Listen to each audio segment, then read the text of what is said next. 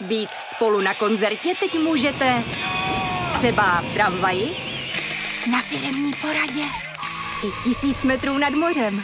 Jsme tu, abyste mohli být mezi svými kdekoliv. Tak zůstaňte ve spojení díky datům na naší nejrychlejší mobilní síti v Česku. T-Mobile.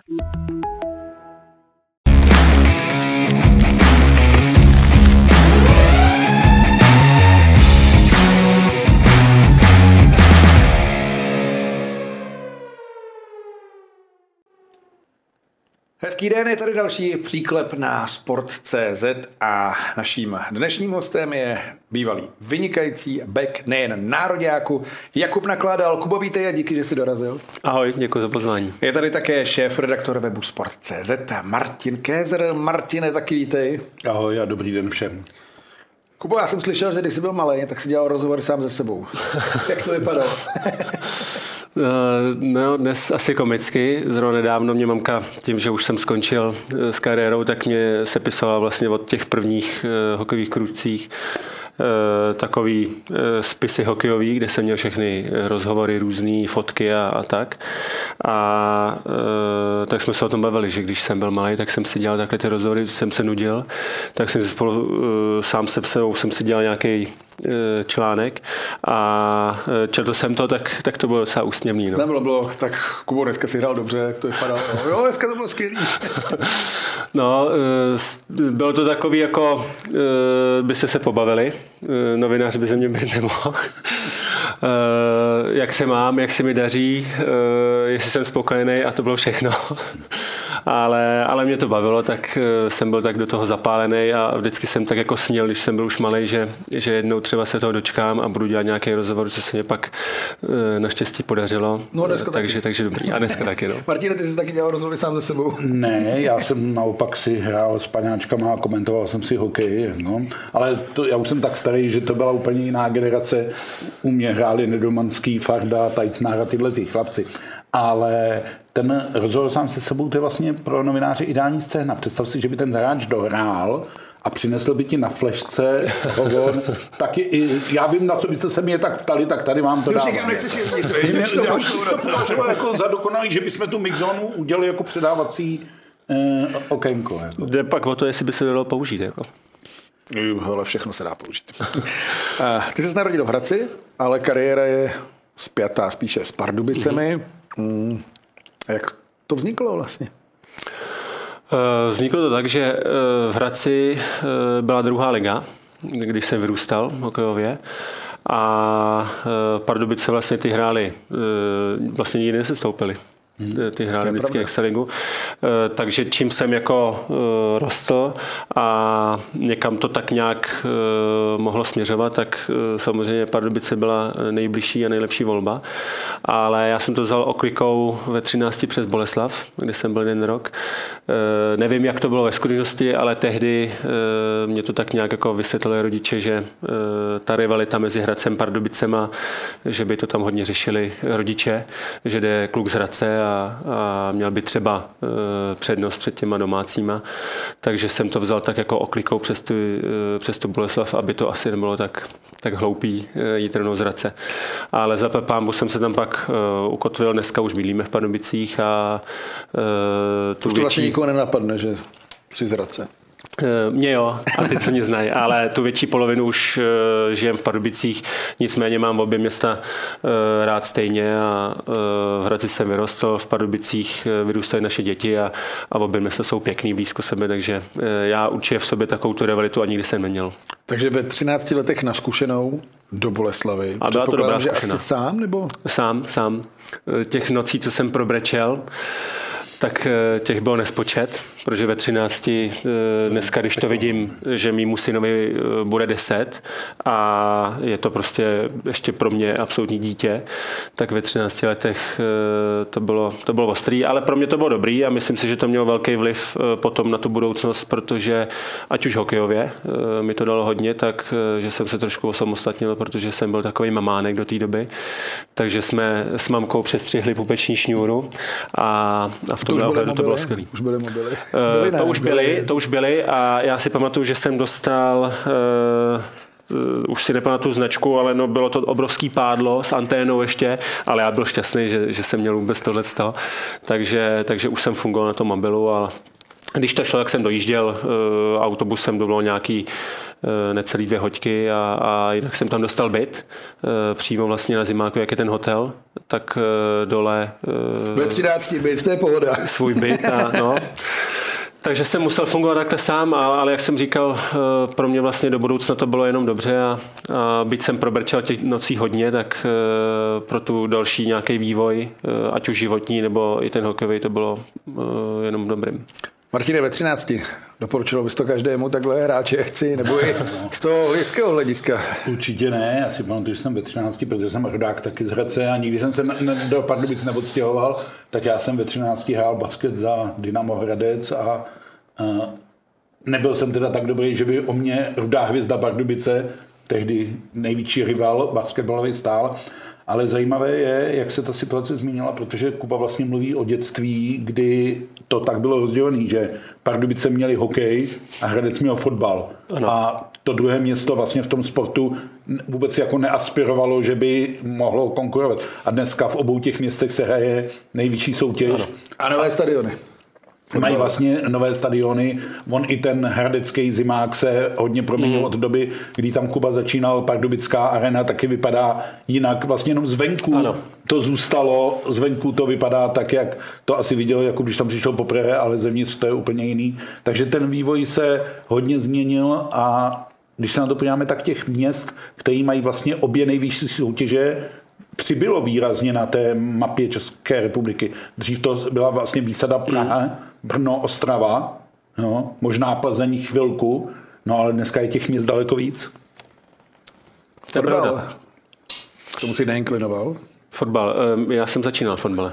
No. V šesti letech e, s bratrem, protože my jsme v roka půl od sebe, tak jsme všechno dělali společně, tak e, furt jsme otevřeli, že něco chceme dělat. E, šli jsme hrát fotbal a v šesti letech po týdnu e, nám řekl e, pan trenér mě i bratrovi, že ať e, skončíme, že bychom stejně ten fotbal nikdy nehráli, tak radši ať skončíme. V šesti letech, takže, jo, jako, už nechoďte jo, v šesti Takže letech. velmi talentovaný pan trenér asi, zřejmě, že to poznal takhle brzo. A e, takže díky tomu vlastně my jsme pak šli na, na hokej, protože jsme nevěděli, co dál. Něco jsme chtěli dělat a, a spolužák od bráchy ze třídy e, jsem mu pak zmínil, jestli nechce mít zkusit hrát hokej, že, e, že by to bylo fajn.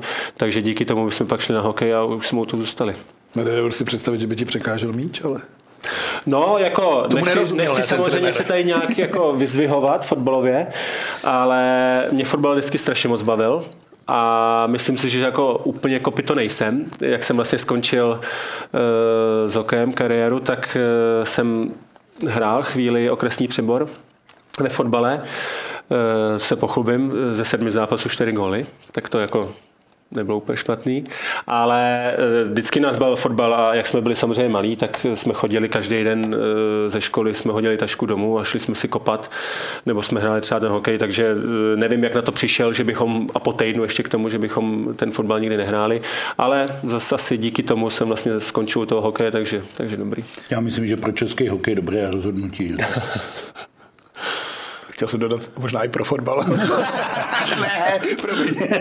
jo, v 19 letech už si debitoval v extralize hokejové pod Milošem Říhou. Mm-hmm. A nebyly to úplně jednoduché ty začátky, co? Nebyly, nebyly. Bylo to hodně eh, těžký, obzvlášť, obzvlášť pod uh, Milošem. Uh, byl hodně tvrdý, uh, nekompromisní, ale uh, ale jako vždycky jsem se ho vážil a, a pak vlastně tím, že jsme se potkali i v tom národňáku, eh, tak, tak to bylo takový příjemný, že, že po těch eh, všech letech a, a kdy on byl u těch mých eh, začátcích u toho dospělého hokeje, tak jsme se pak potkali v tom národňáku. Ale tu cestu jsem si tak nějak prokousával. No. Nebylo to úplně jednoduchý a v té době Pardubice byly taky top klub v extralize. Bylo opravdu nabitý mužstvo Jirka Dopita, Miro Hlinka, spoustu prostě fakt jako skvělých eh, hráčů a ty mladí hráči tam prostor nedostávali jen tak. Vždycky se bavilo, koukal kolář Průcha jako mladí, ale jim už bylo v té době 25, 26 a furt se vlastně o nich říkalo furt to mladíci. Hříbata. No, no. Takže tam ta cesta nebyla úplně jednoduchá, ale zaplať pámu nakonec se mi to podařilo a a e, vlastně jsem si říkal kolikrát, když jsem viděl v tom mým ročníku, e, jak všichni zdrhali e, do těch soutěží do Kanady, Ameriky, už vlastně do těch juniorek. A potom, když jsem dělal, kolik z nich se vrátilo a buď si to místo nevybojovali v té extralize, anebo velmi složitě, tak si myslím, že zase potom vlastně pro mě jsem to viděl jako relativně výhodu, že jsem si to mohl budovat od té New Yorky v Čechách a, a nakonec se mi to podařilo. Takže nebylo žádné vábení nebo myšlenky.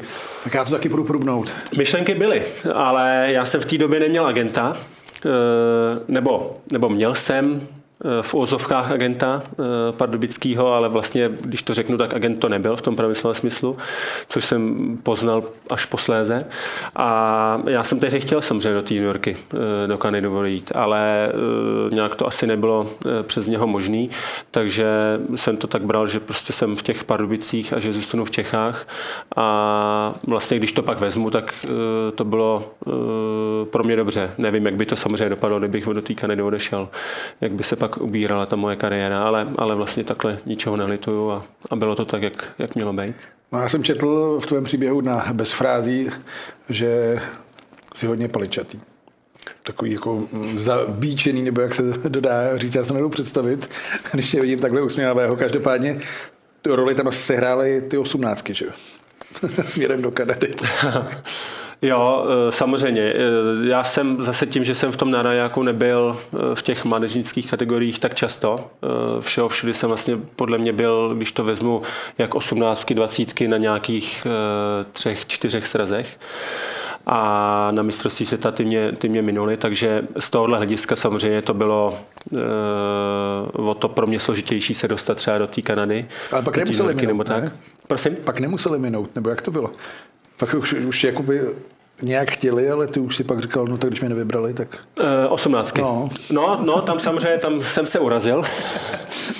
A tím, že jsem takovej e, aspoň si to říct jako zásadový, tak e, jsem si říkal, jestli prostě nedostanu nominaci, tak e, nazdar a, a už, i kdy mě pak prosili, tak už tam nepojedu. E, samozřejmě dneska, když si nad tím přemýšlím, tak e, bych to neměnil, protože vždycky jsem si tak nějak jako sám prostě říkal, že e, ať už se ohlédnu za celou tou kariérou nebo těma rozhodnutíma, kolikrát samozřejmě e, ne úplně i z mé strany jako super, tak eh, to ale byly rozhodnutí, které pak měly vliv na spoustu dalších věcí a prostě takovej jsem, takže já bych to neměnil teďka zpětně.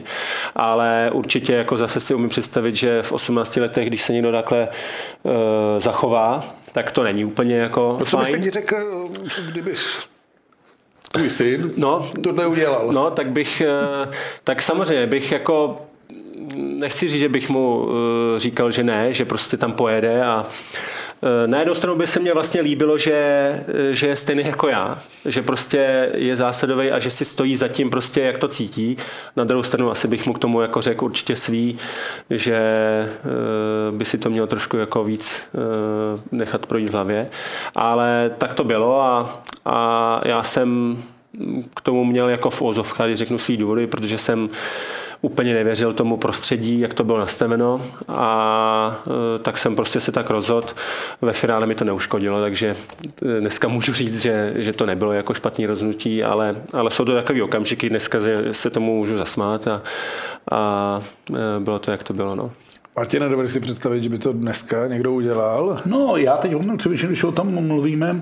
Ono se vlastně máme příklad Kuby Dvořáka, Libereckého, který řekl, že nepojede na dvacítku. A nebylo to z důvodu toho, že by byl uražený, ale že se cítil vnitřně vyhořelej, že měl pocit, na rozdíl od Kuby, který téměř nejezdil na mládežnické prezentace a pamatuju si to, že vlastně to jméno se v té juniorských výběrech téměř neobjevovalo, tak ten Kuba Dvořák odjel od toho na můj vkus, nebo na můj vkus, z, z mého pohledu možná až moc, no a prostě mu jakoby došla chuť, hmm. šťáva a Víš, že to tady Patrika Augusta říkal, že ten kluk vlastně potřebuje tak trochu jako myšlenkový restart. A já mám pocit, já to slyším vlastně od Kuby takhle poprvé, ale když si pak vybavím jeho angažmá v reprezentačním Ačku, tak si nepamatuju, že by nakládal, říkal, já do reprezentace nepojedu. Takže možná to byl taky nějaký stimul, který si pak jako vyhodnotil nebo řekl, stojí mi to za to, nestojí za to. A ona ta cesta, kterou jako šel, ano, možná to znamenalo odklonění od té případné zámořské anabáze, ale ta cesta byla vlastně fajn, on se z trpělivého extraligového pracanta vybojoval až k těm všem angažmám, o kterých tady za chvilku třeba ještě budeme mluvit. No. Budeme, budeme mluvit také o titulu 2010. To byla asi taková první jízda mm. velká, kdy Pardubice prohráli první čtvrtfinále, no a pak vyhráli 12krát v řadě. No s Dominikem Haškem to byla jízda. víš, to, to musíš říct.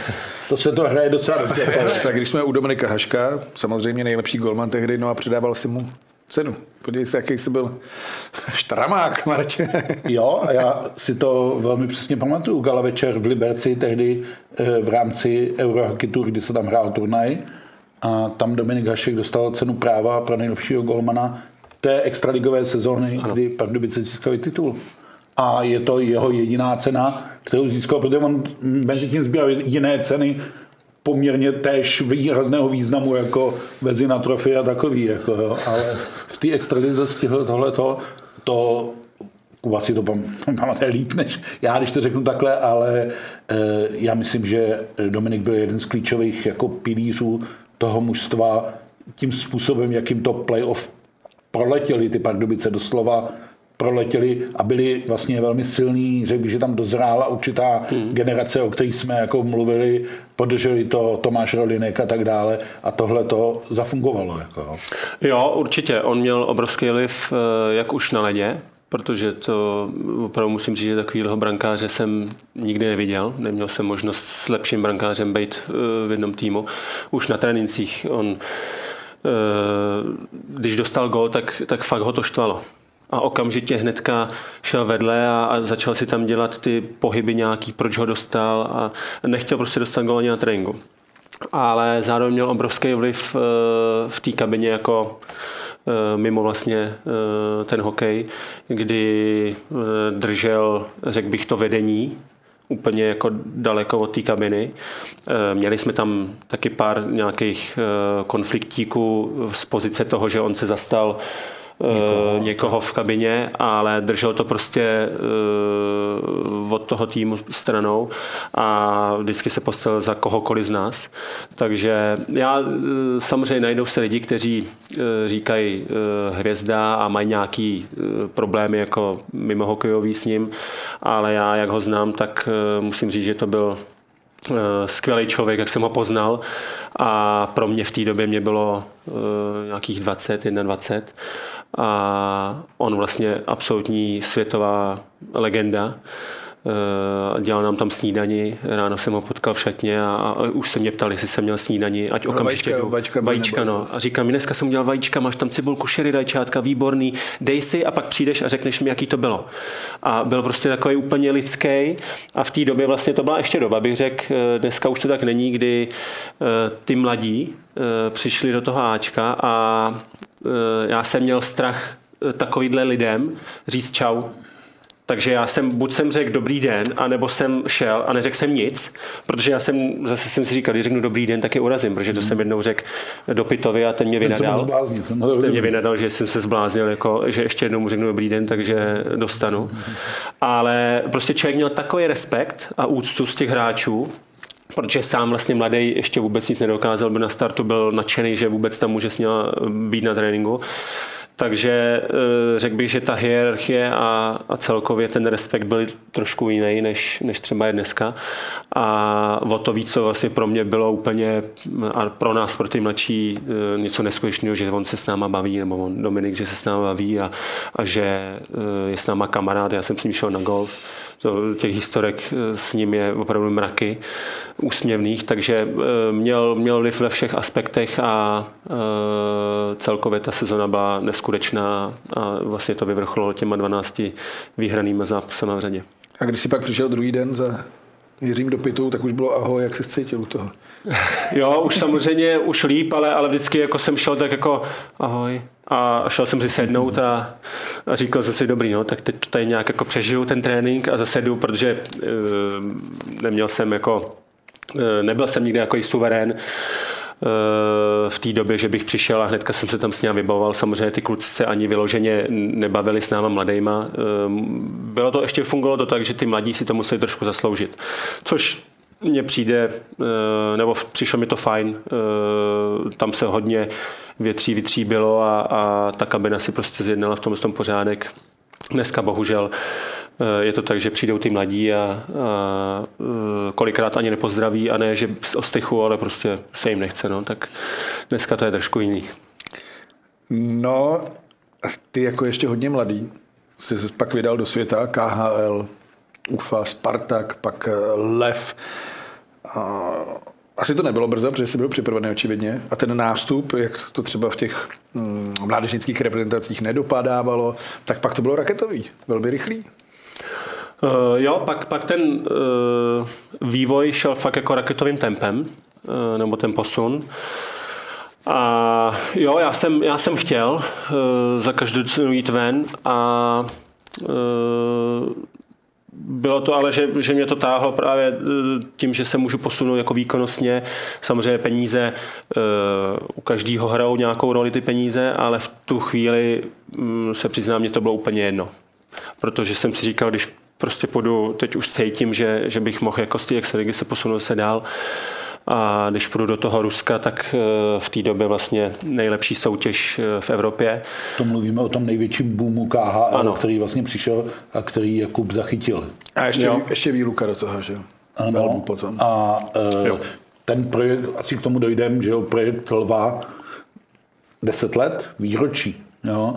Uh, vlastně byl za mě, nebo po, aspoň tak jsem to já jako novinář vnímal, pro ty české hráče strašně atraktivní. Hmm. Super soutěž, v domácím prostředí, e, žiješ vlastně doma, ano, hodně cestuješ, ale uh, hraješ ruskou soutěž, ale s českým zázemím, takže to jako, myslím si, že český hráči hrozně vítali a vlastně svým způsobem v té době byl Lev nechci říct páteří, ale tam byla podstatná část reprezentantů, mm, prostě se mm. tam potkala. Jako. A nejen českých. A nejen českých. Jo, to je pravda. Eh, já se přiznám, že já jsem, mě to úplně tak jako, eh, když to řeknu, no nezajímalo, ten lev. Byť samozřejmě absolutně s tebou souhlasím, a už jenom tím potom, co vlastně druhým rokem, že jsme hráli finále, bohužel jsme prohráli v sedmém zápase, tak eh, to byla velká škoda, ale eh, co se dělo v Outu aréně při tom playoff, to bylo, to bylo neskutečný a eh, vlastně ta atmosféra byla možná opravdu jako ždíbíček ještě lepší než na mistrovství světa. Protože když tam skákalo vlastně celá vyprodaná hala v bílých tričkách, tak to bylo, to, to člověk nezapomene do konce života na tohle. A bylo to skvělý, ten tým byl skvělý, eh, dobře zestavený, ale já jsem, já jsem měl problém s tím, že to bylo v Čechách. Já jsem totiž z těch Čech utíkal. Hmm. A eh, když jsem vlastně šel do UFI, pak eh, po roce mě vytradovali do Spartaku, tak v tom Spartaku bohužel jsme měli špatnou sezónu a byly tam problémy finanční, takže eh, pak oni vlastně se snažili eh, ty hráče tak nějak jako udat, rozprodat, zbavit se těch eh, platů. Takže stalo, a já že jsem měl... ten plat nepřišel občas?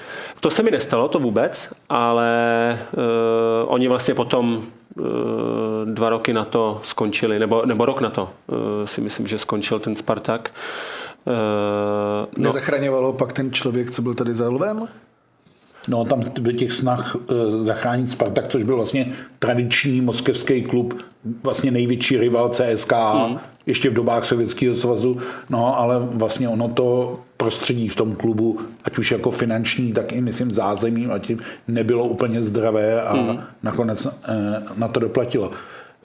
jo, já souhlasím s tím, co říkal Kuba, že byli hráči, kteří vlastně utíkali No, ale já myslím, že máš na Halef jenom samý hezký vzpomínky. Mám, určitě mám a tohle není nic jako proti Lvu, ale spíš jsem právě chtěl říct, že uh, mě když jsem se pak, uh, když mě řekli, že mě budou tradovat z toho Spartaku do Lva, tak já jsem z toho byl zkamaný protože jsem vlastně se zase vracel zpátky do Čech, byť jsem hrál ruskou KHL, ale Eh, teď jenom říkám, jak jsem to vnímal já, ale mě vlastně eh, daleko líp eh, jsem se cítil v té cizině, kde jsem jako mimo oči v ózovkách takových těch jako expertů a všech těch pro mě jako chytráků, jak každý komentuje. Ten tlak přece jenom v těch Čechách. Myslí nás, Martin. No, no, to, vás, to vás samozřejmě myslím. Vy jste experti, ale říkal jsem rádoby expertů, ale ten tlak přece jenom jsem cítil byl větší a e, zase jsem to bral,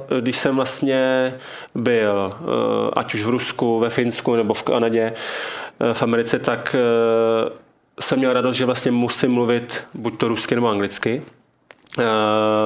ta zkušenost, že člověk žije mimo Čechy, je k nezaplacení a vlastně to, když se mě někdo zeptá, co bych mu doporučil, tak teď, když se budeme bavit i mimo sport, tak bych každému doporučil, ať si zkusí opravdu žít v cizině, protože mu to dá takový nadhled. A sám, sám vlastně, ano. sám na svý triko, že Ano, ano. A těch, ty zkušenosti životní, to je absolutně jako, uh, to nepopřu, co mi to dalo. A cítil jsem, že jsem měl daleko větší klid na ten hokej. Eh, takže já jsem právě z toho zase úplně tak jako urvaný nebyl. A byť ta sezóna potom následující byla fantastická a mám vzpomínky skvělý, protože se eh, potkal jsem se tam s klukama z Národňáku, eh, když to přeženu, tak vlastně ten, kdo hrál ve Lvu z Čechů, tak, tak byl v Národňáku. Takže to bylo dobrý, ale mě to vyhovalo, když jsem se pak zase vrátil zpátky do té ciziny a, a byl jsem takovej víc, bych řekl, jako mimo ty české oči. My se teď eh, podíváme taky zpátky právě na vzpomínku na utkání mezi Lvem a Magnitogorskem.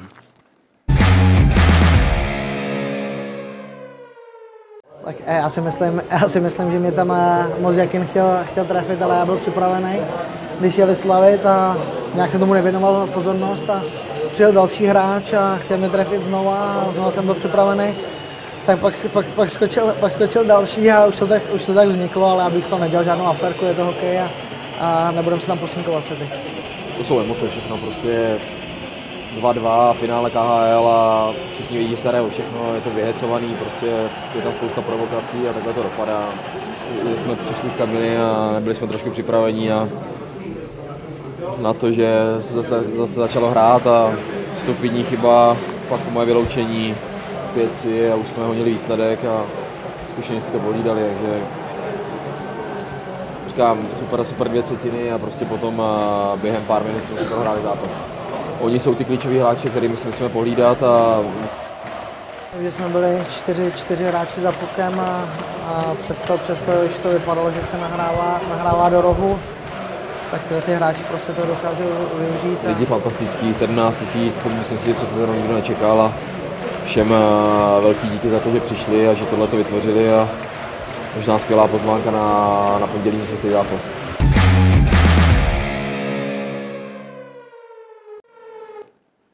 Za dva roky se toho stihlo hodně, když vzpomenu na první zápas proti Rize v září, když to začínalo, tak eh, nešla kostka, byly tam dost problémů, pak eh, vypadnutí v prvním kole, no a za dva roky pomalu opravdu národák atmosféra a vyhrocené finále. Mm. Brali to hráči Magnitogorsku, takže jako vy chcete ten pohár jim úplně urvat. Ne ani jim, ale jako z Ruska, jak prostě bylo tam něco takového třeba v těch osobních soubojích? Řekli jste si něco s těmi? Eh, to, jak to brali oni, takhle nevím. Eh, podle mě jako brali to tak eh, jako každý, že chtěli prostě vyhrát ten, ten pohár a možná o to samozřejmě trošku větší motivace, že, že hráli proti nám eh, týmu z Čech. Ale kdo to opravdu bral tak, že za každou cenu musí zůstat ten pohrál v Rusku, tak byl, eh, tuším, Medvěděv byl v té době mm-hmm. šéfem ligy a pamatuju si v tom Magnitogorsku, když jsme prohráli ten sedmý zápas, tak když on měl vlastně proslov před celou tou halou, po skončení zápasu, tak řekl pohár, něco ve smyslu pohár je náš, nebo pohár zůstal doma a ještě takhle zvedl ruku. Takže tam bylo očividný, že prostě myslím si, že pro uh, ty činovníky jako uh, ty šéfy TKL... No si představit, jak by ruská povaha to zvládla. Přesně tak. By, uh, myslím si, že se klepali celou dobu a uh, strašně moc se jim ulevilo, že vlastně jsme ten uh, pohár nevyhráli, že by to vyhrál tým mimo uh, Ruskou federaci, takže Což tam, se tam to bylo v dějinách KHL nestalo, byť oni měli tu tendenci strašně rozšiřovat uh, zářeb, jokery, mm-hmm. těch destinací tam bylo víc. Dnešní osud KHL už je jiný a vlastně izolovaný, ale já bych se ještě vrátil k tomu, to bylo vidět v tom sestřihu, Eh, hrozně se proměnilo ta divácká podpora Lva. Lev začínal v Praze tak jako rozpačitě, on už o tom mluvil, eh, nebylo vůbec jasný, kdo mu vlastně bude fandit. Ale ty lísky se rozdávaly pomalu v metru kde, kde, kde, kde, se, kde se to první měsíc, jako vzalo, co s tím bude. A pak se kolem toho vytvořilo takový jádro fanoušků, hrálo se tehdy taky na Spartě, nebo v Holešovicích, abych mluvil přesně, a hrozně se to změnilo, změnila se i ta podoba toho týmu, změnili se i trenéři, to už všechno eh, Jakub zažil. No a pak to dospělo tak, že to je moje nejsilnější vzpomínka s Zelvem, ne na, sem, na finále, ale semifinále s Doněckem, protože já nerad chodím z hokeju po půlnoci a tam jsem šel z hokeje tam, po půlnoci. To byl dlouhý zápas. To bylo hodně nekonečný a hodně dlouhý a uh, Opravdu. A ještě jednu zajímavost k tomu záběru. Viděli jsme tam všichni Martina Ševce, dnešního manažera Mladý Boleslavy, ještě v akci. No já jsem o to přišel, jsem si týden před finále urval achilovku a díval jsem se v televizi. tak každý máme nějakou vzpomínku. A je to jenom 10 let. Uh, no a pak uh, Finsko a už to vlastně přišlo.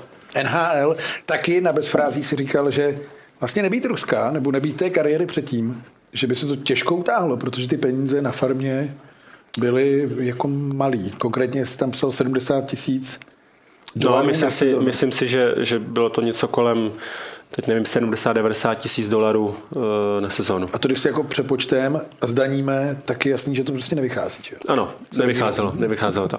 Ale samozřejmě to, to nemělo vyznít ve smyslu, že bych e, jako brečel, že jsme neměli na jídlo. Jo? Ne, to bylo naopak, Ale... že to vlastně bylo skvělé, že přišly ty doby předtím, protože třeba v 21, 22 letech by to bylo těžší.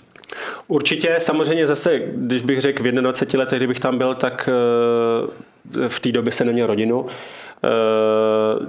člověk určitě jako ty náklady životní eh, záleží samozřejmě eh, jak to má každý jako eh, poskládaný, ale tak bych řekl, že byly menší, než když jsme se tam pak vlastně stěhovali s rodinou.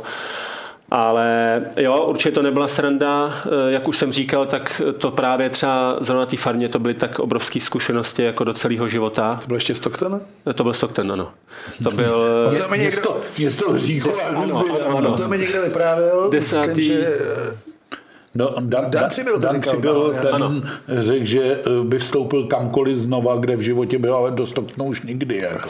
No, eh, ono je zajímavé, že já jsem z toho měl nějaký hroznou hrůzu. Eh, protože vlastně, když jsem přiletěl do Stocknu, když mě poslali poprvé z Calgary, tak jsme měli hned, myslím si, druhý nebo třetí den meeting s tam nějakým policejním šerifem a ten nám vlastně tam eh, povídal o tom, jak bychom se měli chovat, kam bychom eh, neměli chodit. Pak vlastně jsme říkali, kam vlastně můžem. Když nám vyjmenoval, kam nemůžem, tak to by bylo kratší. Tak to by bylo kratší, tak no. A teď já jsem úplně s hrůzou v očích říkám, tyjo, co teď budu dělat? Jako máme ročního syna a teď jako, co tady s ním budeme dělat? To nemůžu ani říct manželce. Eh, vlastně Stockton byl, v té době jsem koukal, nevím, jestli se něco změnilo, desátý nejkriminálnější město, město v Americe. No, takže ten star nebyl úplně jako OK, ale potom jsme si našli bydlení, bylo to nějakých, myslím si, 10-15 minut e, za nějakým takovým tím centrem Stocktonu a e, když to vezmu jako zpětně, tak my jsme neměli e, jediný nějaký problém e, a byli jsme tam, jestli tuším, 4 měsíce. Tak za ty čtyři měsíce jsme měli, neměli jediný problém eh, co se týče nějakého konfliktu nebo problému, že by někdo tam eh, nás nějak ohrožoval. Bydlení bylo fajn, vlastně byli jsme v Kalifornii, takže přece jenom zase v zimě tam zase taková zima nebyla. Měli jsme to asi hodinku do San Franciska, úžasné město, takže tam jsme, když to šlo, tak jsme jezdili na výlet tam. Sacramento kousek, napavali zase vinařský jako oblasti. Takže ta poloha zase tak jako špatná nebyla. A e, potom, když jsme vlastně věděli, že, že když člověk nedělá kraviny, nechodí tam, kam by neměl, tak vlastně nebyl žádný problém. A e, zase z toho hlediska toho, jak e, člověk se musel tam o sebe fakt jako postarat a nikdo, nikdo ti nepomůže v té Americe. Tam prostě si fakt e, musíš všechno vyřídit sám. Tak z toho hlediska to nebylo jednoduchý. Eh, občas jsem si říkal, tyjo, jak já to dám, ale eh, dneska vlastně to jsou takový pro mě uh, fakt jako hezký vzpomínky na to, že člověk, člověk to dál, vydržel, byl trpělivý a, a pak jsem bral, že uh, pro mě byla obrovská obměna, že jsem si vlastně tu NHL mohl zahrát. A první zápas ale dva shifty. Jak se člověk cítil? Uh, Bylo to wow, jsem, jsem tady, anebo naopak na dvě střídání, proč tady jsem? Bylo to wow, jsem tady. A zároveň jsem si říkal, ty nechápu to, ale OK. Ale, ale převálilo tam to uh, jako wow, prostě jsem si to zahrál. Už mi to nikde nevezme. Byť, byť to bylo trapný, dvě střídání, vlastně to nebylo. A nebyl minusový bod, ne? Nebyl, nebyl minusový bod. A e, vlastně jsem ani nemohl ukázat e, vůbec nic jako z toho, jestli na to mám nebo nemám, tak ale jsem si říkal, hele, teďka už, e, jak se říká, jako když to přeženu, teď už můžu umřít, protože ten prostě start tam mám a to už mi nikdo nesebere. Takže tohle to určitě převládalo. A tak nějak jsem věděl, že, že samozřejmě ty další starty přijdou a, a pak za mu přišli a pak už jsem i postupem času hrál uh, hodně a ten ice time jsem měl kolikrát i přes těch 20 minut, takže, takže jsem ve finále vlastně jsem měl skvělý pocit z té sezóny. 25 startů NHL, pak světový pohár a pak Carolina. Tam už ten pocit nebyl tak dobrý, ale. V Carolině ne, tam, eh, tam to od začátku bylo, myslím si, že už eh, než jsem podepsal tu smlouvu, tak předcházelo takový jako až možná moc na sílu. Mně se samozřejmě strašně moc líbilo v Calgary tím, že jsem si zkusil tu soutěž a sám jsem byl přesvědčený, že jsem si vlastně dokázal, že to můžu hrát. V Calgary mě v fouzovkách pořád bulíkovali, že uh, i s tím jsem vlastně odjížděl, když, jsem, když člověk vždycky jde na ty pohovory uh, s tím generálním manažerem Eh, po konci sezóny, tak mě říkal, že, že určitě mě moc chtějí a, že se domluvíme, že tam budu pokračovat. Takže jsem odlítal takový namlsaný, že jsem vlastně neměl, a ani jsem si nepřipouštěl v tu dobu, že bych vlastně nepokračoval v Calgary další rok. No ale jak, jak čas běžel eh, to léto, tak eh, se nic nedělo, pořád samý sliby, že ano, ano, počítáme s tebou, ale potřebujeme podepsat Gudrova, bla, bla, bla. A do toho byl ten světový pohár, takže já jsem vlastně na ten světový pohár jel ještě bez angažma ale tak moc mě to v té Americe bavilo a e, jak hokej, tak e, i ten život a celkově prostě člověk samozřejmě si, si připadal jako hvězda. Tak jsem tam tak strašně moc chtěl zůstat, že jsem odmítal Kazáň a, a vůbec jsem si nepřipouštěl. Čerepovec. Uh, Čerepovec byl vlastně před podpisem, než jsem podepsal uh, Calgary. Ale v té době Kazaň, uh, i za, když to porovnám s Amerikou, tak za super peníze, ale já prostě měl v hlavě jenom tu NHL, že tam, že tam chci být. A nakonec toho byla ta Carolina, jenže tam byl problém to, že o mě měl zájem. Uh, v tu dobu tam byl Ron Francis, Eh, jako generální manažer a eh, bohužel jsem měl smůlu na trenéra, eh, o kterým samozřejmě Michal Jordán taky řekl svý. Teď si nespomenu na jméno, to tak bývá u těch trenérů. uh, on vlastně pak skončil v Americe, protože měl problém s, s těma uh, některýma hráčema, jak je urážel a tak. Mm, mm. Uh, se to řešilo na úrovni, že ano. vlastně je to nedůstojné chování ano, a tak dále. Ano. Jako no. A když jsem přišel a viděl jsem toho trenéra uh, už jenom na tréninku, tak já jsem nechápal jediný trénink, protože on nic nekreslil na tabuli. On nám to ukazoval, že si vzal hokejku a takhle nám na středovém kruhu čmáral hokejkou. A, takže tam nikdo nechtěl jezdit první, protože nikdo to cvičení nechápal. Ale samozřejmě, když ho někdo pokazil, tak okamžitě dostal obrovského čouda. Jako a, a od začátku, byť počasí tam byl dobrý, tak ale i pro rodinu manželka tam nebyla z toho nadšená. Bylo to takový všechno roztahaný, jak jsme zvyklí v Evropě na nějaký jako centrum, tak tam, tam prostě člověk bez auta. není, no. Úplně, úplně prostě jiný. Takže nás to neoslovilo ani jako po uh, nějaký osobní stránce a samozřejmě hokejově to, to pro mě byl uh, absolutní krok zpátky, protože jsem nehrál. Uh, ten čas nebo ten prostor jsem vůbec ani jako nedostal a když už, tak jsem byl ještě k tomu v takovém rozpoložení, že i ty moje výkony nebyly dobrý takže tam jsem odehrál tuším tři zápasy. A e, pak vlastně jsem říkal, že tohle nikam nevede. Manželka byla těhotná v té době, e, čekali jsme vlastně druhého syna. A bylo to v době, kdy prostě já jsem pak už dostal víceméně eh, nebo od doktora eh, ultimátum, že jo, teď máte poslední, dejme tomu tři týdny, kdy ještě můžete odletět, ale potom už, už eh, těžko, ještě takhle dlouhý let, takže jsme pak se domluvili i s agentem, že bych to tam chtěl ukončit a ještě vlastně před tou sezónou mimo Kazaně jsem odmítl i Jaroslavl kde potom jsme navázali zpátky zase na ty rozhovory a nakonec jsem skončil v té. A bylo to za mě vlastně uh, skvělé rozhodnutí, protože byť jsem opouštěl Ameriku, tak ale já jsem potom zažil uh, absolutně fantastický čtyři roky v Jaroslavli a, a považuji to, že to bylo jedno opravdu, jestli ne nejlepší, tak opravdu absolutně z toho nejlepšího období v té kariéře celý. Jdeme se podívat na jednu momentku s angažmá právě v Jaroslavli.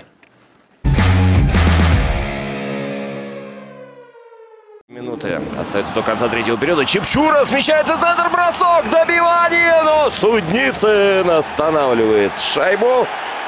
И очередная серия.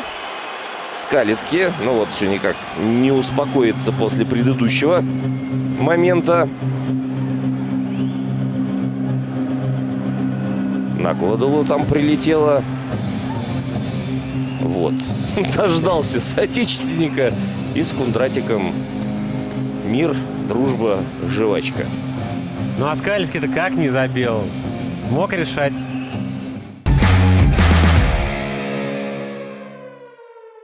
Martine, taková federální bitka. Malá bitka, federální. Je to pěkný, i ten ruský komentátor se nad tím pozastavoval, kdo se to vlastně pustil do sebe, že nejdřív Slovák Skalický, dneska e, působící Mladé Boleslavy a e, Čech a pak teda e, Tomáš Kundrátek s Jakubem, který podle mě spolu toho nahráli i docela dost nároďáků. Ale tohle nebylo nahraný, ne? Ne, tohle, tohle neplynulo, tohle, tohle, to, tohle myslím si, že než, než, se podívali, kdo proti sobě stojí, tak Přesně se možná dali, viď? Přesně jako. tak to bylo, protože my jsme potom, uh, on tam letěl do toho brankáře našeho a jak jsme do sebe zaklesli, tak jsme se na sebe podívali. Uh, Kundrc na mě spustil, to jsem já, to jsem já. Teď já jsem si to uvědomil, takže jsme šli jako od sebe, pak jsme se tam, tak dá se říct, jako objali a zasvali jsme se tomu, ale opravdu to bylo přesně jak říká, že když jsme zjistili, kdo je kdo, tak jsme teprve jako vychladli a, a šli jsme od toho. E, Adam Musil pak vždycky, jak vzpomínal jednou, že chtěl jedno, jednoho zmlátit, pak se podíval, že má na zádech taky Musil, tak ho nechal Davida při zápase s Trincem. Jako. No a pomalu se dostáváme na konec, ne příklepu, ale kariéry. Návrat do Pardubic. Co si za to sliboval? Jak to dopadlo, víme. Nevíme úplně proč. Třeba se to dozvíme. Dneska? No. ne, eh, tam už tomu předcházelo to, že já jsem měl delší dobu v hlavě, eh, jestli mě vlastně ten hokej baví ještě. A eh, Byť jsem toho nedokázal zdaleka tolik, co spoustu kluků, co jsem, jak s nima hrál, tak kluci, co byli v NHL, vyhráli mistry světa, olympiády, eh, Stanley Cupy, tak já jsem tak nějak eh, vlastně ten poslední rok v Rusku cítil, že jak kdybych hledal motivaci. A pro sebe jsem si to bral tak, že tím, že jsem vlastně byl na olympiádě, že jsem si mohl zahrát světový pohár na mistrovství světa, Měl jsem obrovskou motivaci, už potom bych řekl, taková ta největší byla udělat titul z protože tam opravdu jsem ten klub miloval a celkově to město bylo takový jako rodinnější a nebylo to tak, teď řeknu, možná jako s dovolením zhovadilý na ty ruský poměry, tak to byla moje největší motivace, ale bohužel se nám to nepodařilo. Tak jsem potom vlastně si říkal, jako co dál. A už jsem neměl takovou tu touhu pro sebe, kterou jsem potřeboval, která mě hnala a, a i díky tomu jsem třeba podával ty výkony, které jsem podával tak jsem už se o tom bavil, bavili jsme se o tom vlastně s manželkou eh, další dobu eh, a rozebírali jsme to spolu a nakonec jsme se domluvili, že vlastně Pardubice vždycky jsem to tak měl, že když jsem odcházel, takže jednou by jsem se chtěl vrátit do těch Pardubic, protože jsem odcházel a měl jsem jenom ty nejlepší vzpomínky. A eh, tak nakonec jsme se domluvili i tím, že děti vlastně už byly starší a že, že budou koukat, chodit se dívat na mě v těch Pardubicích, bude to pohodička, budu hrát doma. Pardubice, potom jsem si v tom našel jako motivaci, že bych chtěl pomoct těm Pardubicím se zase dostat tam, kde by měli patřit. To byl protože... takový začátek toho restartu, nebo už průběh restartu ano, Pardubic. Ano, v té době vlastně já jsem ještě s hrůzou sledoval tu sezónu, ten konec sezóny, kdy oni se zachránili. Protože tam hrozil vyloženě opravdu zcela vážně. No, v posledním kole, v posledním kole. kole nebo baráž, žový problém pro Pardubice. No. Ano. No a tam ten poslední rok se nehrála ani baráž. Ano, tam byl přímý sestup. Tam, tam byl přímý sestup. Kladno Litvínov proti sobě. Ano. A tam se rozjelo v posledním kole. Tak. Ano, mezi Kladnem a Litvínov. Litvínov a upřímně řečeno, kdyby tenkrát Pardubice si na konci přestupního termínu fakt ten kádr nedoplnili, nepřišel Michal Vondrka a podobně, tak fakt byly veliký potíže. Jako. Jo, jo, určitě. To opravdu myslím, že e, jsou jako nejkritičtější léta pardubického hokeje, řekl bych možná v jeho celé historii. Bylo, tam bylo minus 9 bodů no. a jelo se nakladno, tam, kde by se nevyhrálo za tři, ano. ten zápas v lednu tak to dopadlo možná úplně jinak. Ano, no. ano. Jo, a já jsem tady to vnímal, sledoval jsem to.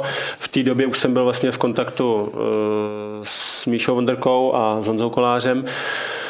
Takže, takže jsme si psali a, a držel jsem jim na dálku palce, díval jsem se na to i uh, online na ty zápasy.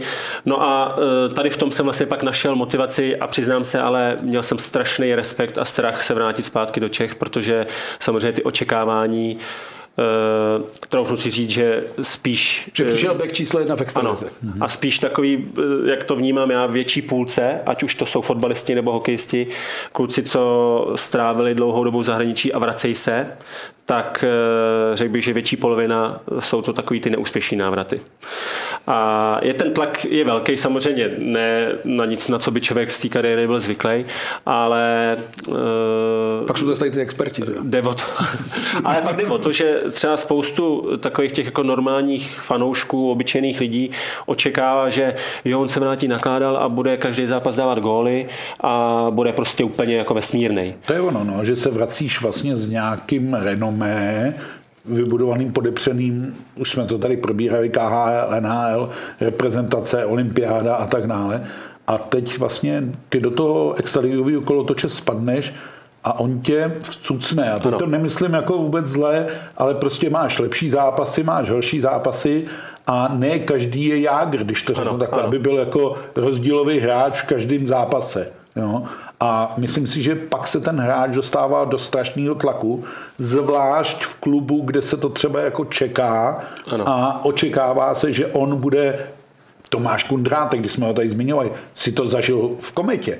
Úplně jako to se vlastně nikam hmm. nevracel, ale šel s gloriolou obránce z mistrovského třince. Za velký peníze, postava, dvě, za zranění, peníze, dvě zranění. Přesně a tak. Hmm. A sezóna nadračka a opravdu, to jsou fakt hrozně komplikované věci, které si myslím, že si mnohdy i ty fanoušci jako neuvědomují, hmm. do čeho se ten hokejista dostává. A teď to ještě vezmeme, že vlastně Kuba při vší úctě už byl na konci jako kariéry. Takže už máš i rodinu, řešíš další věci a ono, čím jsi starší, tím víc když by mu bylo 20, tak by to třeba hodil za hlavu a říkal, jakmile jsi starší, tak už jako přemýšlíš a a pak přichází ta otázka, která tady jako furt vysí ve vzduchu.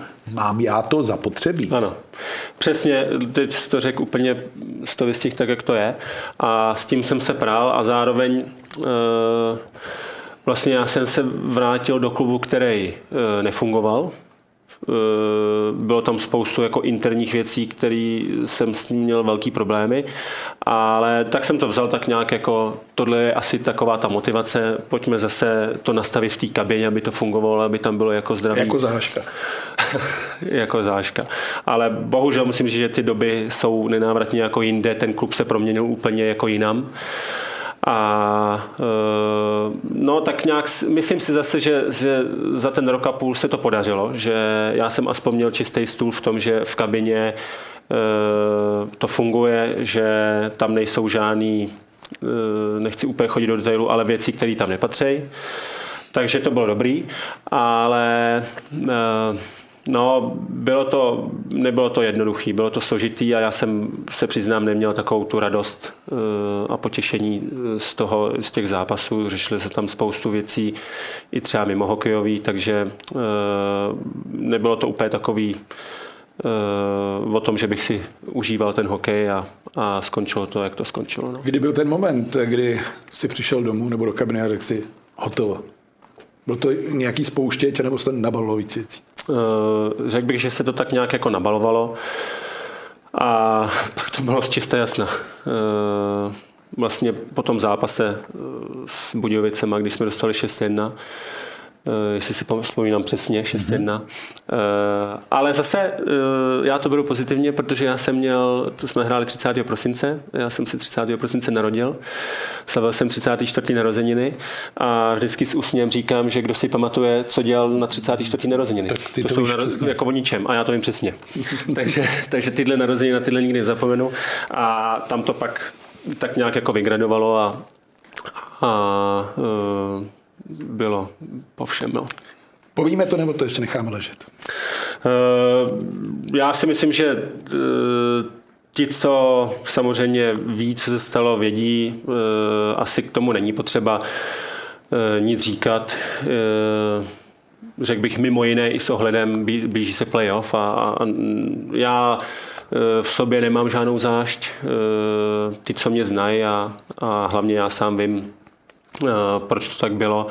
Eh, stalo se a eh, přiznám se, že mm, jak už jsem předesíl ještě předtím, než jsem se vlastně vracel těch Pardubic, tak už jsem koketoval s tím koncem a mě potom se strašně moc ulevilo. Začal jsem se věnovat firmě, co máme s bratrem a s kamarádem Eh, kdy mi to moc baví a, a najednou ten život se otočil úplně jiným směrem. Eh, už to nebylo jenom o mně a, a o tom, že prostě musím, eh, mám to jasně naplánovaný, co můžu dělat, kdy můžu mít dovolenou a, a kdy můžu mít čas na rodinu. Takže já jsem opravdu co vzal tak nějak jako spíš ku prospěchu a, a jsem spokojený a, a tím bych to asi ukončil. Já bych tomu řekl jenom dvě věci. Já myslím, že v, a to teď se bavíme o pracovní kariéře kohokoliv, v čemkoliv, že občas nastane období, kdy je vlastně nejlepší udělat ten řez takový to čistá, jasná a říct, hele, takhle ne, takhle už nechci, jak jsem říkal, nemám to zapotřebí, uleví se mi, bude mi výrazně líp. A já myslím, že Kuba prožil té poslední pardubickém období vlastně hrozně složitý období toho klubu, kdy se tam spousta věcí potřebovala přenastavit, udělat jinak. Eh, byly Pardubice opředený spoustou afér. To stačí zmínit pár men, jako eh, co, co potkalo Petra Čáslavu, co potkalo Adama Svobodu, tragický osud, co potkalo Jana Mandáta a všechny tyhle ty věci. A to byly věci, které vlastně zdánlivě nesouvisely s hokejem, ale hluboce se do toho hokeje propisovali. Takže tohle já chápu a teď máš to srovnání, ty jsi to vlastně naznačil, máš srovnání s tím zlatým obdobím a to je vlastně strašně těžký. Říkáš, tady, tady to bylo takový jako fajn. No, zažil to David te, Výborný, to zažil teď Spartě, to vrátil tady, se do jiné Sparty. Jo, a, a David tady o tom mluvil, jestli no, si vzpomínáš, no. že to je vlastně strašidelná věc, že jako stojíš a David pak říkal, že si vlastně natahoval kariéru nebo hokejový působení eh, prácí manažera Mladé Boleslavé, že to byl úplný omyl, že to vůbec neměl dělat a tak dále. Takže to, že Kuba udělal vlastně řez od toho hokeje, protože když ti to já myslím, že a všichni máme tady ten život spojený s hokejem, svůj profesní. Takže když ti to přestane dávat smysl, přestane ti to dělat radost, tak nemůžeš v tom dál pokračovat. Protože to pak logicky trpíš nejenom ty, trpí tvoje okolí, rodina, eh, jo, obětuješ kvůli kariéře, že se rozvedeš, nebo jo, to, to prostě to jsou věci, které rozumím tomu a Kuba to udělal tak, že se vlastně odříz od toho hokeje. Jo? Jasně, cesta a on sám musí vědět, a tady o tom mluví, že to byla úleva. Tak pak to bylo jediné správné rozhodnutí z tohohle pohledu. Jo, absolutně, absolutně s tím, s tím souhlasím. A zároveň e, vlastně dneska už zase zpátky se nějak jako, nechci říct dostávám, ale dneska už, už na to koukám s nadhledem, už za sobě cítím, že ten sport mě baví. Pardubicím. Eh, přeju Pardubicím samozřejmě, eh, přeju jim všechno nejlepší, ať, ať vyhrou titul, který si moc přejou. Eh, a uh, už, už jsem takový jako, uh, že si na to dneska koukám s takovým nadhledem a, a spíš si ten sport tak nějak jako snažím užít. Samozřejmě mám trošku občas problém s takovým tím nastavením českým v tom sportu všeobecně, ale beru to, že to bylo prostě tak, jak to mělo být a, a správný rozhodnutí. No takže s nadhledem, proč nemáme tolik obránců? Proč jich máme málo, těch opravdu top? A ptáš se dobře, ptáš se obránce. No, eh, samozřejmě těžko, těžko eh, můžu říkat já přesně proč, eh, protože nevidím do těch klubů, ale spíš bych řekl, že je tam asi za mě pořád problém s takovým tím naším jako nastavením českým, kdy ten výsledek je prostě převažuje nad, nad takovou tou nějakou výchovou a, a pro mě, jako když se na to teďka koukám zpozdálí, tak e, i převažuje strašně moc biznis nad takovou tou čistotou toho sportu. A teď samozřejmě je to o hokej, ale e, tím, že e, synové, jeden už začal hrát hokej, taky, ale oba dva hrajou i fotbal, tak mě baví moc i fotbal a řekl bych, že to jsou úplně totožný jako vnímání a nastavení, ať už je to hokej, fotbal, eh, tak to vidím, jak, jak v obou těch sportech to je stejný. A eh, pořád bych řekl, že se o tom mluví, že, že to pojďme dělat jinak, že jsme na správné cestě, ale přijde mi, že vlastně nikdo pořádně se nekouká na tu mládež. Eh, že všichni vidí jenom eh, to Ačko. A za mě třeba zase, když řeknu, a už jsem to párkrát třeba říkal, i když jsem ještě působil v Pardubicích, kde jsem krásně úplně eh, viděl, nebo ne v Pardubicích, ale tam jsem se tam byli, ale v Jaroslavli, jak to bylo za mě absolutně geniálně nastavený, kdybych řekl, že ta mládež byla, dá se říct, odříznuta od toho Ačka, což si myslím, že je vlastně to nejlepší, co může být. A dělali si to ne sami, ale e, nesoustředili se na nějaký Ačko, prostě e, peníze dávali do mládeže, e, najmuli si tam dobrý trenéry a opravdu dělali za mě strašně dobře, e, zázemí všechno a e, nikde se tam neprojeval do toho takový ten biznis, že tak si vezmu třeba peníze z mládeže, dám je do Ačka, protože se mi tam hodí. Konec konců oni měli, když jsem tam působil, myslím si, sedm kluků bylo draftovaných do Ameriky z jednoho ročníku z té juniorské soutěže z Jaroslavle jenom. A každý rok eh, tam chodil jeden, minimálně jeden kluk, eh, až dva super hráči eh, do toho Ačka, takže klub na tom šetřil strašně moc peněz a zároveň tam držel takovou tu identitu toho klubu, kde vlastně tam byli ty kluci, dá se říct, odchovaní, oni tam nebyli samozřejmě od malička, ale prostě prošli si tou, tím dorostem, tou juniorkou. A to se mi strašně líbilo a, a tady mě to, bych řekl, v tom celku jako chybí v Čechách, takže to asi bych řekl je takový ten problém, protože eh, tady častokrát se pak vlastně ukazuje, že ten trenér řekne tomu mladému hlavně neudělej chybu. Hmm. Eh, a to je největší problém. Tady, tady jsme furt nastavený, neudělej chybu, nepokaž to. Eh, a já si vlastně myslím, že to je super dělat chyby. Že tím se člověk učí, tím za prvý se ta mentální stránka jeho zocelí a pak se vlastně nepoprdí, když prostě tu chybu udělá a hlavně ten sport je vlastně hra chyb. a tak prostě udělá chybu a co. Eh, ale jinak se to nenaučí. A pokud eh, nemám udělat chybu, tak pak já zastavím na tý modrý, nepojedu dopředu, abych náhodou nepropad, abych náhodou neměl mínus, nedovolím si. A proto vlastně třeba si myslím absolutně ztrácíme, co se týče Švédů, Finů a vůbec těch, těch Američanů, protože eh, mě nikdo nevymluví, že ta dřívější generace, já nevím, jestli tady bylo lepší podnebí, Prostě ne?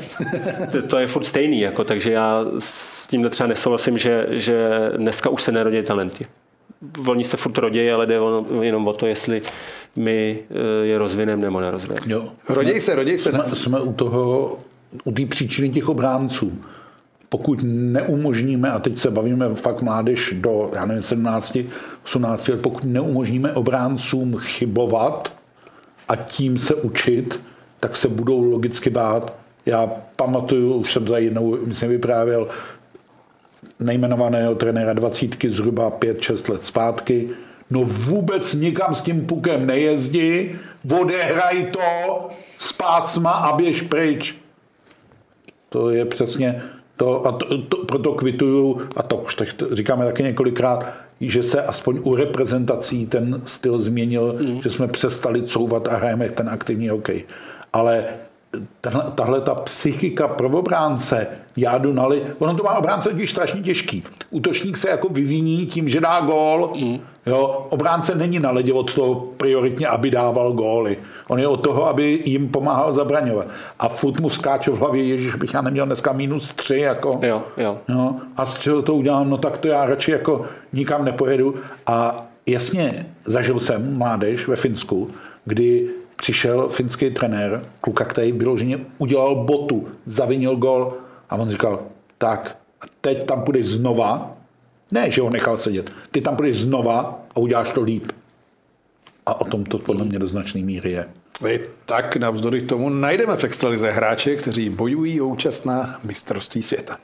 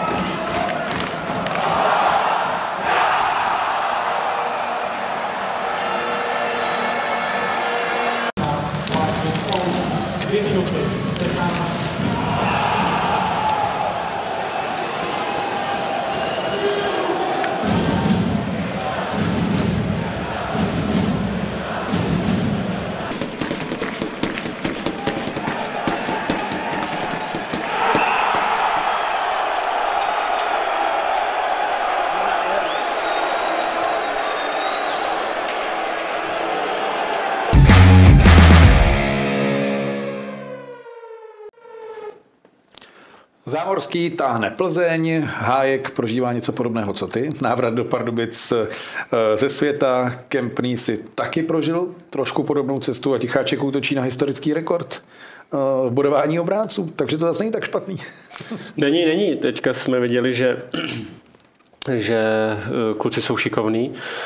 Mně osobně se moc líbí Petr Zámorský, má fantastickou sezónu a je vidět na něm, že je úplně v hlavě podle mě vyklidněný, užívá si to, stojí to na něm, má spoustu ice timeu. Uh, takže ten, uh, co jsem já i viděl ty zápasy, některý uh, v televizi, tak hraje s obrovskou pohodou. Se mi líbí moc. Třeba kvůli Borovi Hajkovi, tam se přiznám, že jsem tak nějak jako namátku ho sledoval, když byl v Rangers, a přišel mi v tu dobu strašně šikovnej a věřil jsem mu, že to je jenom otázka času, kdy udělá ten první tým a bude absolutně jako klíčovým obráncem. Což se nestalo, eh, Samozřejmě neviděl jsem každý zápas a nevím pak, co se tak jako v té eh, cestě jeho přihodilo, ale tehdy jsem ho viděl jako strašně šikovného, takového ofenzivního, eh, trošku bych řekl se vymykal na to, co tady vlastně vychováváme za obránce tak eh, mě pak překvapilo tak nějak, já nevím, jestli se jako zastavil nebo co se stalo. My to ještě měli to, jestli to říkám správně, Foxe. No, já myslím, že Libor Hajek trošku doplatil na konkurenci jako. Rangers a pak došel k tomu, o čem jsme tady taky mluvili, že mu ta trpělivost vlastně došla. Jo, že vlastně v nějakou dobu došel k tomu, že mu ta trpělivost došla. Ale pánové, nenechme se uníst. My jsme tady vybrali vlastně to nejlepší, co Extraliga v obráncích nabízí a vlastně jsme tak trochu vykradli seznam eh, Radima Rulíka a Marka Židlického pro mistrovství světa. Jo? Protože když si vezmeme, že z NHL bude v pravděpodobně k dispozici akorát Radko Gudas a možná eh, Jan Ruta ze San Jose, no tak velký doplnění nemůžeme očekávat a tohle to všechno, které, ty hráče, které jsme ukázali, to jsou adepti startu na mistrovství světa v Praze. Jako. Hmm.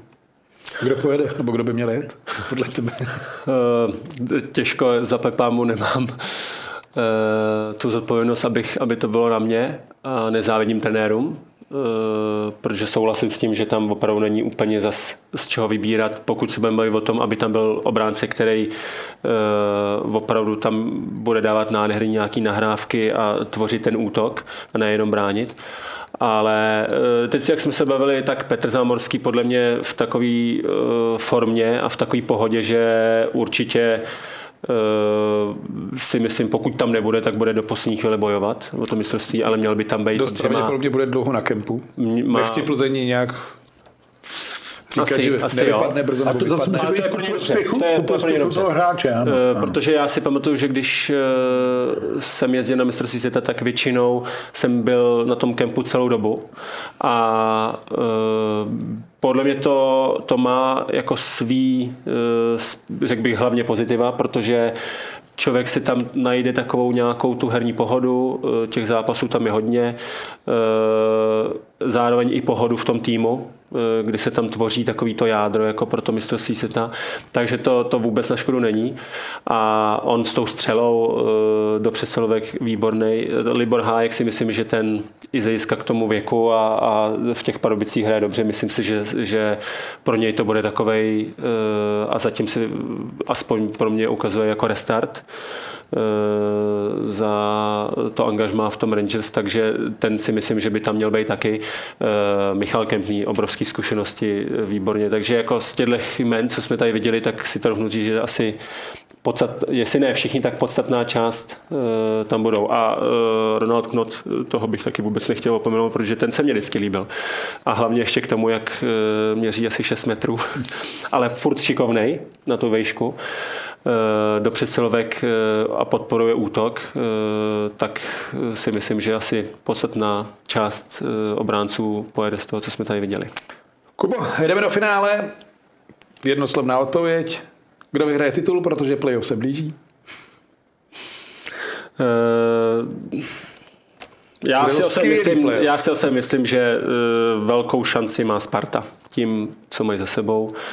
A jak to mají nastavený, eh, i když se podívám na ten tým, tak eh, pro mě je velký favorit Sparta, ale samozřejmě Pardubice eh, tu sílu mají obrovskou. Ale tam trošku říkám, ale z hlediska toho, co se tam stalo v nedávné době, tak se teprve uvidí To už si rád, že nemusíš řešit tohle, že? Ano. tak ať řešíš jenom příjemné věci, díky, že jsi dorazil. Děkuji za pozvání.